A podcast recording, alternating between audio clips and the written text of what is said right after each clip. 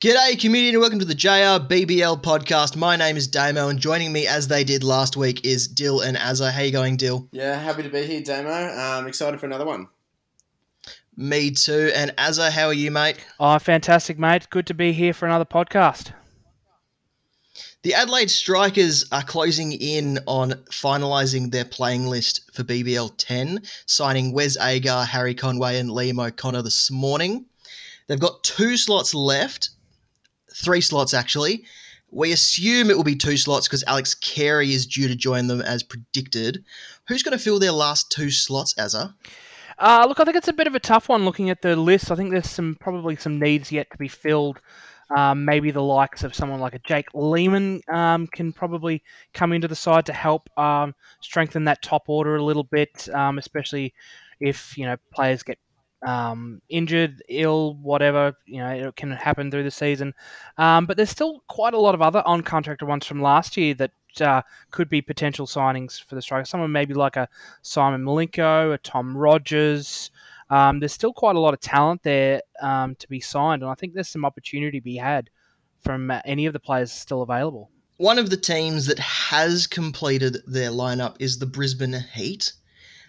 It doesn't look like a very strong lineup, but who's the standouts there, Dil? Um, well, I guess for me, a, ch- a cheaper guy is Max Bryant, so I suspect he'll open the batting. Um, so plenty of opportunity for him. He had a down season in B B L oh nine, but B B L um, oh eight was his breakout year, um, if you want to call it that. So he's he's one that I'm uh, really closely looking at um, early days. Um, and then you've got, I guess...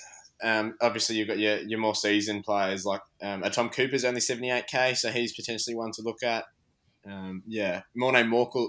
This is he, play, he played a um, an exhibition match in, in seasons gone by, but he now he gets a, a spot on the Brisbane Heat side as a, as a local player. Um, so he's another one. He's only one hundred thirty-eight, but you know, South African legend, so he's one that could potentially really. Um, do a role for the for the Heat. The Hobart Hurricanes finalised their lineup this morning, signing Sandeep Lamashani. So they've got some good players in their lineup. Who stands out to you guys as being someone who can probably change their dynamic a bit because they're still chasing that title? Yeah, look, I think there's um, the lineup the way that the Hurricanes are, it can be quite a bit of a dynamic lineup. I mean, with the likes of Ben McDermott play, batting anywhere from three to six. Um, you can move Mac right up the order as well. Peter Hanska, we know from the Stars last year, played in those middle order spots. So I think there's some variability, and somebody like a Ben McDermott could really benefit from some of the uh, new rule changes, which we'll speak a bit later on in our podcast about, who can be one of those damaging players that when um, the time comes for an extra power play over, wicket, cheap wicket falls, he can be boosted up the order and then be quite damaging. Or if you know the Hurricanes are doing quite well, then bring him out later on and for the late order spree. So there's some definite uh, flexibility there. And for me, Ben McDermott's been one that's been in my side for quite a long time. I think he's well priced and should get the opportunities. Um, otherwise... Players like Will Jacks, um, who should be here early on too. Uh, his Vitality Blast uh, stats were off the charts, and I think he's well priced as well and should be one that should be looked at uh, very heavily for Supercoaches out there. And Azza, we'll keep talking to you because the Renegades are your boys. Their current squad is finalised. Who's going to step up? Who's going to bring them to the next level? Yeah, look, it's um, it's a, it's an interesting lineup. I think we've seen the likes of Beau Webster take some charge uh, bowling in the Sheffield Shield, and I think there'll be some more opportunity for him to be had in that uh, bowling lineup for the Renegades. I think he'll still probably bat at number four, but may get in a, a couple extra overs. Uh, Will Sutherland's another one that should be stepping up. He's had some opportunities last year to really shine, and I think he's just only going to continue to grow. The Renegades have also signed Jack Prestwidge and Josh Layla to the side too, and we've known them from previous seasons, and Josh Layla himself is a fantastic player and can be uh, one that uh, be quite damaging at times, and he'll be one to watch early on. And for the overseas players, um, Harbad Nabi, I keep talking about him, probably my biggest crush in the B B L, but outside of that, Noor Ahmad, sixty-two one thousand five hundred, uh, fifteen years old. He comes from Afghanistan. We have no idea what he's going to produce in the B B L, which is going to be quite exciting, intimidating at the same time. But I think he's going to surprise a lot of people and a lot of batsmen. We don't, we're not going to know what to expect until he bowls the first ball. And he could catch some people out. And I know he's locked into my bench at the moment and probably also locked into many others as well. Moving on to the stars, Zahir Khan joined Nicholas Pooran and Johnny Bairstow as their overseas players. Uh, they've got a couple slots left to fill and maybe even another overseas slot as well. Dil, the stars are your boys. Who stands out and who could they possibly sign? I think the standout with the Stars have never had any issues with firepower. And I think that has been, whilst it's been their strength, it's also been their downfall. You know, the guys like Stoinis and Maxwell and, and Nick Maddinson, these guys are, you know, when they're on, they're on. But when they're off, then, you know, it all, as we've seen, goes goes down the drain pretty quickly. So I think the growth of the Stars list will be from those international guys, um, seasoned competitors, Johnny Bairstow, Nicholas Pooran, Zahir Khan, these guys, um, when you combine them with your Stoinis, your Maxwell, your Zampas, they, it, it's a really strong um, cohort. The tail, the, the tail end, the, the bottom few players in the Stars, um, eleven. So to me, that's probably a, someone like a Seb Gotch potentially. Um, Clint Hinchcliffe is, is potentially another one. Those guys really have to continue to step up and perform um, because we saw, we've seen that, you know, if, if Maxwell and Stoinis fail, other guys need to stand up, and in the past they haven't done that. So hopefully we can get that right this season. But but from a Supercoach perspective, I think, you know, Stoinis will open the batting, and he's been he's been bowling again in the I P L, so he's um, probably as close to a lock as you can get from the Stars. Um, and I've also got uh, Zampa for the double game week and Zahir Khan, so two spin options who will who they'll bowl four overs each. So there's um, you can you can pencil that in already. Um, and then my other one is Maxwell at the moment, who, I know his form's been pretty ordinary, but you know, if he, if, as I said before, if he if he rocks up, then he's one that you can't afford to not have. And the Perth Scorchers, their lineup is locked and loaded. Their top order has created some conjecture as to the order. Um, we're pretty comfortable that Colin Munro will open while Liam Livingstone is unavailable, but from there on, it is unknown. What do you see as, as their top order being, Azza?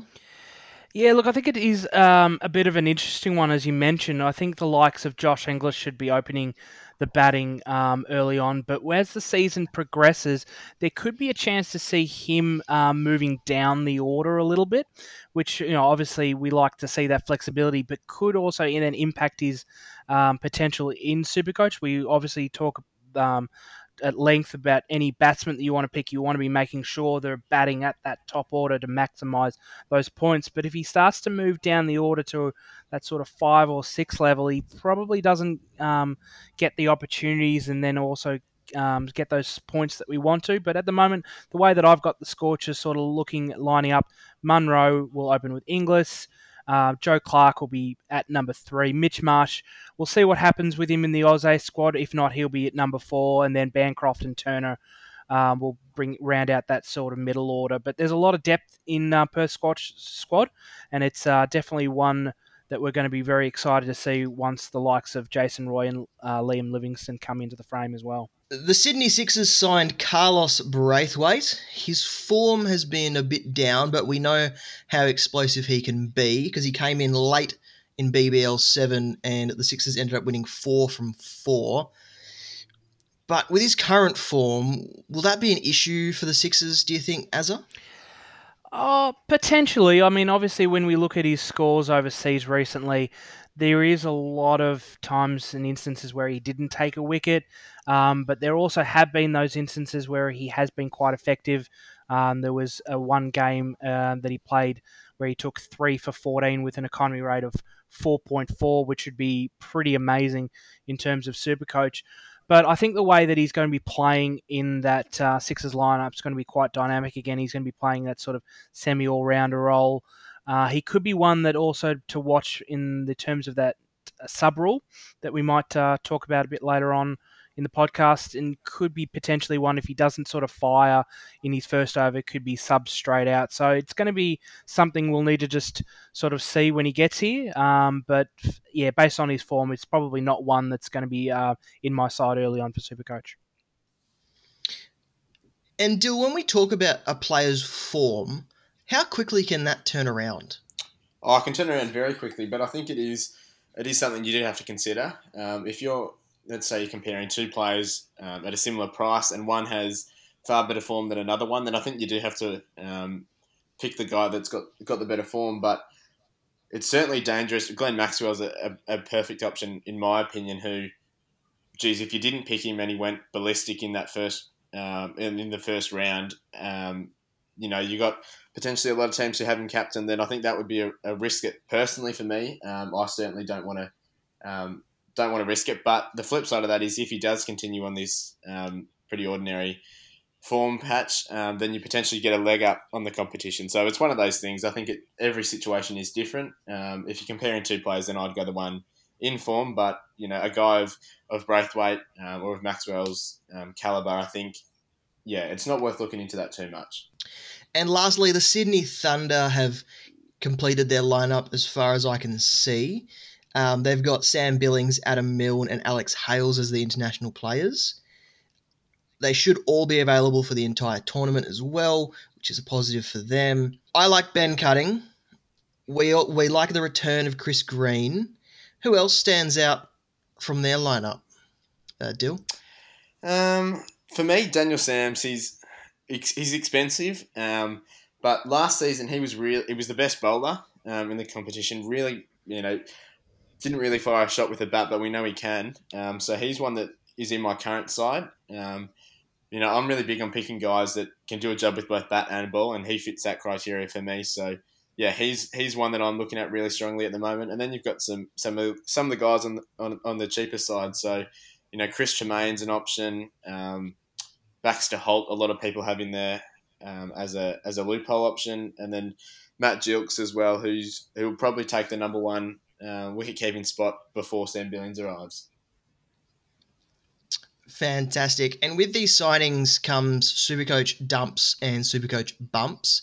So some signings will bump some players into Supercoach relevancy, maybe even the signing themselves, and some will dump people from Supercoach relevancy. So I'm just going to run through a couple of players, and I want both of you to tell me if they dump or bump someone.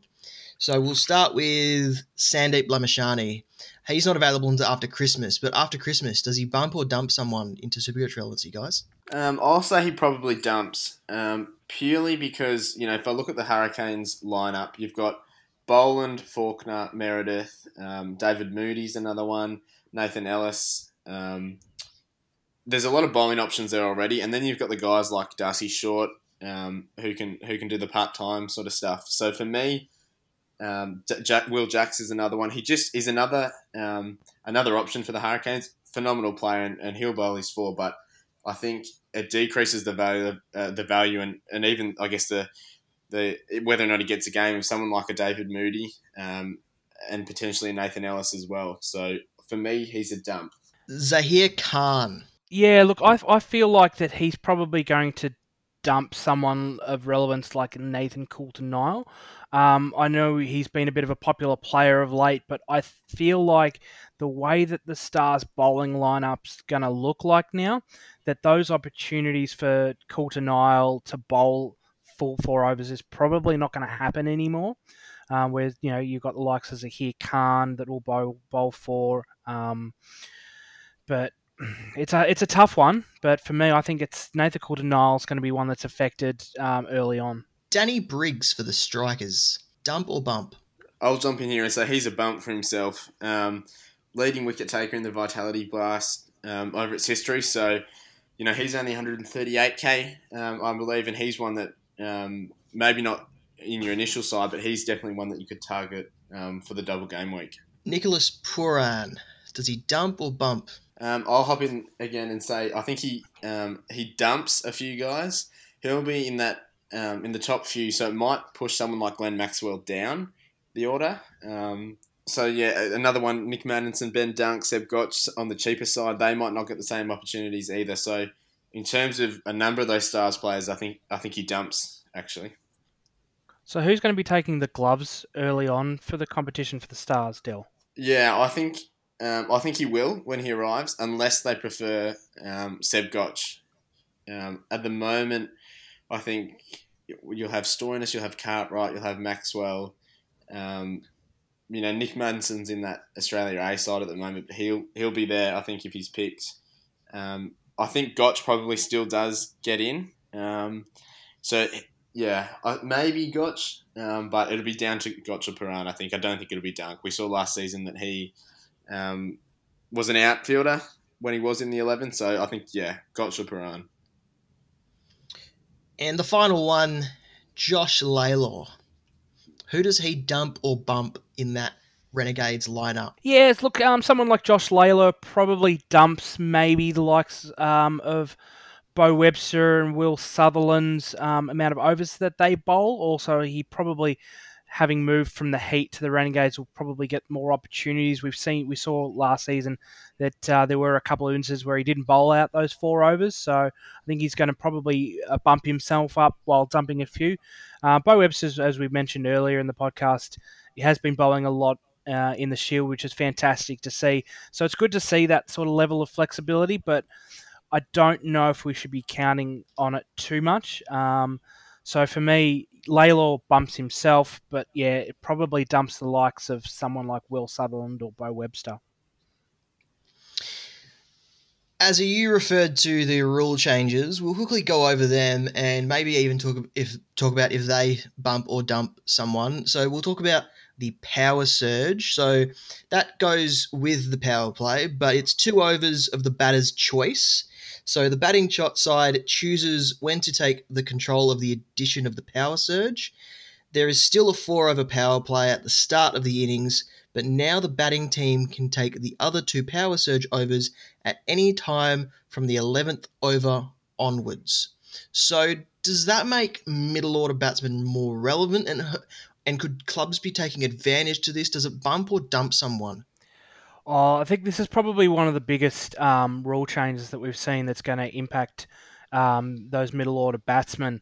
But also the sub-rule that we'll talk about soon could also do the same. But I think the players that we like in the likes of Ben Cutting, Jonathan Wells, Mohamed Nabi, those really strong middle-order batsmen and who come in and can change the game on a dime, I think if they've got the ability to have an extra two overs of the power surge, whether that be straight after the eleventh over if the team's four down or if it's going to be towards the end of an innings when they're cruising along, it's going to be one that's going to really change the game. And I think those players of Cutting, uh, Nabi and McDermott will really benefit from this quite a lot, and we could probably see them being underpriced as a result. I agree one hundred percent with what, what Azza was saying. I think it's also worth um, potentially looking at that, and the clubs, I think, might use that to – they might implement that when, they're, when they've got two set batsmen. Um, so whether or not that's, you know, two top-order batsmen or two middle-order batsmen, who knows. But,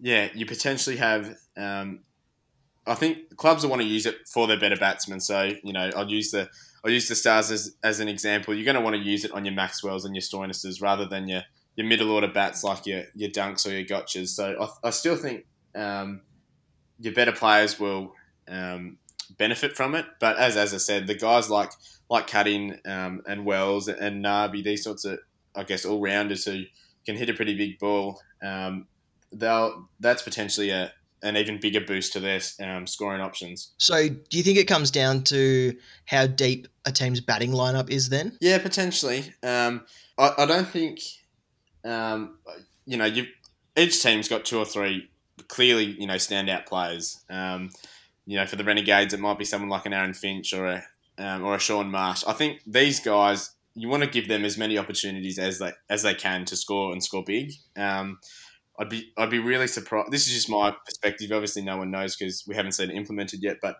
I'd be surprised if clubs um, used that power play when they had either A, inexperienced batsmen, or B, um, I guess your your sort of B grade batsmen. Um, whilst they were at the crease, I think where possible, I think clubs will try and really use it for those sort of A grade. A grade bats. Yeah, and I'd echo those sentiments um, that Dil just had. I think we're probably also maybe likely to see um, the batsmen, that those power surge be either implemented after the eleventh over if you've still got those top order batsmen in the likes of Stoinis and Cartwright, if there happen to be none for a hundred odd. Um, it'd be great to see them probably continue on that power surge. or if you're going to have a wicket fall, you know, when you're sort of two or three down, you can bring in those big power hitters, then bring in the power surge. Those instances there will be something that'll change the game on a dime. It's fair to say this next rule has achieved mixed responses um, from the players themselves and the fans. It's the bash boost. Four points are available per match. You get three points per match win plus a bash boost point bonus. So it's a risk versus reward sort of thing. Uh, the bash boost is awarded halfway through the second innings. The batting side will receive one extra standing point if they're above the equivalent ten-over score. If they're lagging behind, the fielding side receive the boost. This doesn't really have any Supercoach repercussions, but we can talk about it anyway. Look, I, I think there is some Supercoach relevance to be had here because um, the bash boost is, you know, something that we'll see where sides were going to be trying to get that point after the ten overs. So we will be seeing a lot of teams having higher strike rates, and obviously with the way Supercoach scoring is, the higher your strike rate, the more um, points you'll get from that strike rate bonus. So if pl- teams um, are going hell for leather for that one-point bash boost, um, and you know there'll be what like none for a hundred and something odd, or you know four for one hundred fifty by that stage, then fantastic too. And I think that's probably something we'll likely see as those strike rates improve. Similarly, from the perspective of the bowling, we're going to see probably a lot more tighter bowling where possible, and we could see those economy rates being really fluctuating, whether they're going to be really hardcore low, trying to really rein in that score, or on the flip side, that the batting team's going to be just going hell for leather, and those economy rates are then going to blow out, which could be detrimental for the bowlers and Supercoach as well. So swings and roundabouts with the bash boost. It's not one that I certainly agree with, but uh, interesting to see how it will be implemented in the season. And then the final rule is the X factor. So twelfth or thirteenth men come into this one.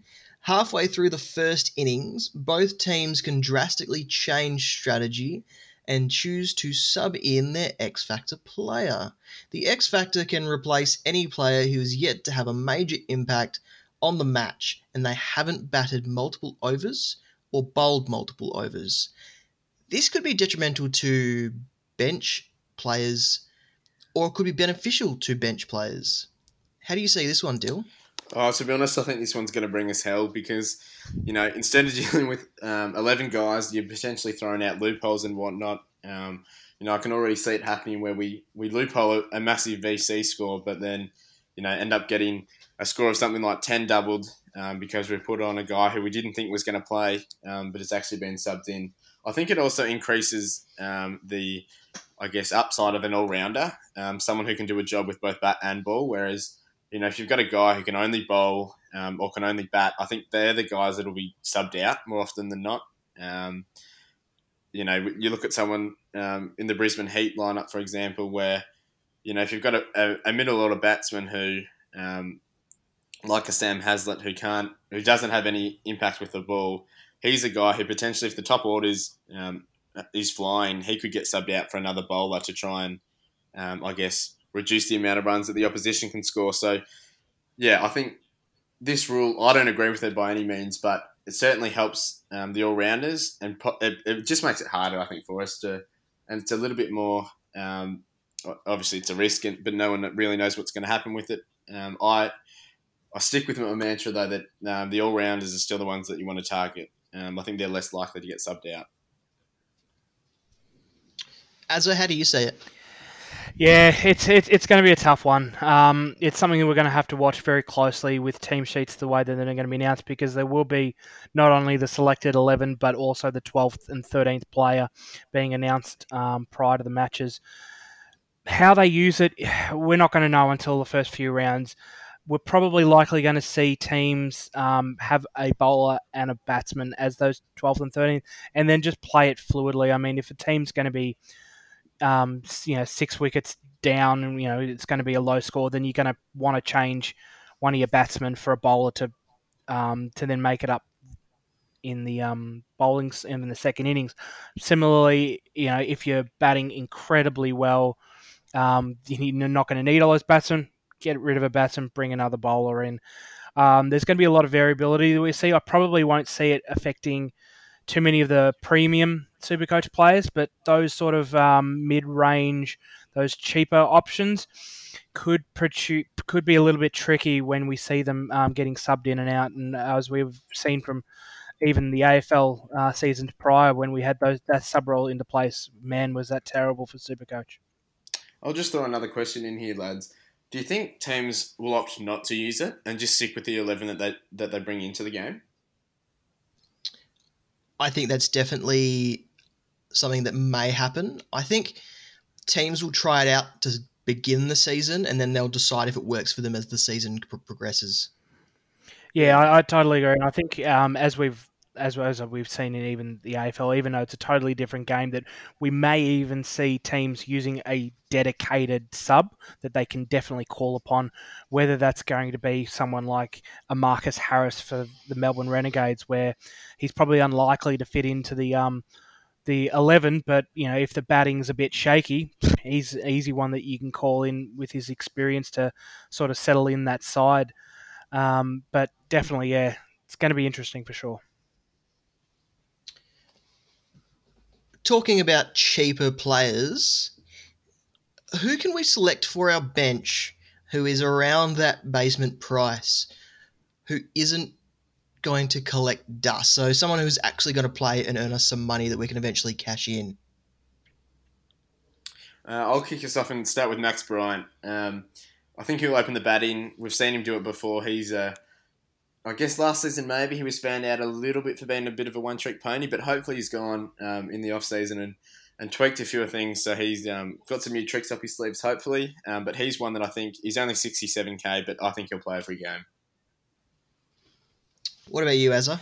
Yeah, I think uh, if we look then look at um, the bowling rookies, we've got the likes of um, Noor Ahmad, who we mentioned earlier, who's um, very cheaply priced and will play for the Renegades first up. Uh, also, the likes of Jack Wildermuth, who's moved to Heat, is going to be one that's in a lot of teams. I think he's um, in quite a few at the moment. And he's probably going to be one that's going to get those opportunities that he didn't uh, in previous seasons. And being the all-rounder type, that opens up doors for, for more scoring. And I think it's definitely going to be good to have him on the bench.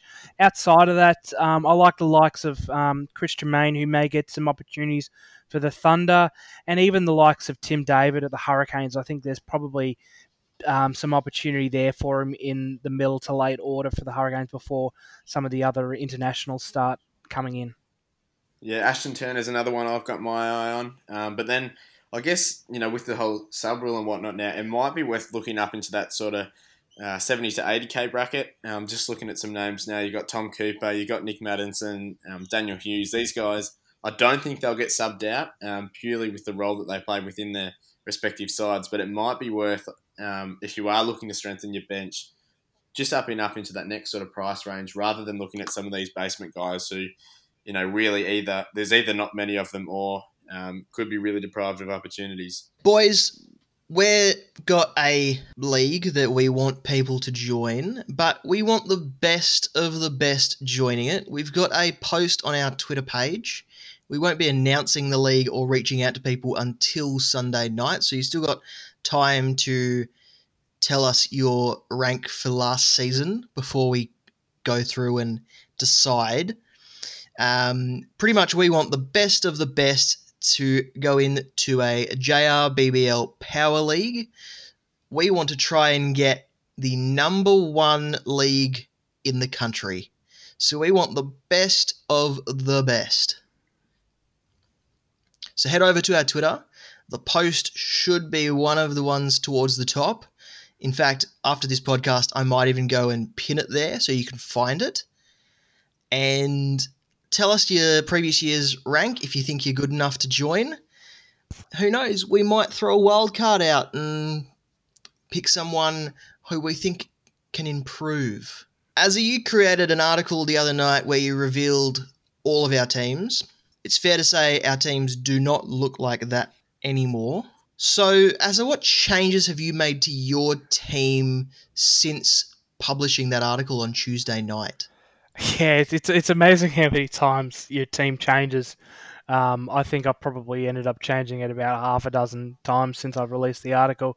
Um, I think one of the things that I really noticed in my side was probably the lack of um, Melbourne Stars. I know I've seen quite a number of teams that have gone for those four or five in their side, and I'd only had um, Marcus Stoinis, Adam Zampa, Nathan Coulter-Nile, and Will Pekoski on the bench, who's probably still unlikely, but at forty-two thousand, hard to pass up. But I really wanted to maybe see if I could get another one in there, and I was able to. Um, after a few tweaks, I've brought in Hilton Cartwright um, onto my batsman lineup, who will probably open with Stoinis, and again, at his price at one fifteen, should be well priced to increase if he um, gets those opportunities early on and scores well at the top order. I think when you're looking at um, those top-order batsmen, if they are going to be that cheap, they're, they're pretty hard not to pass up, and especially with a double game week that the Stars now have. He's one that's now moved into my side, as is Zahir Khan, um, who's made room for Nathan Coulter, um, at the expense of Nathan Coulter-Nile, I should say.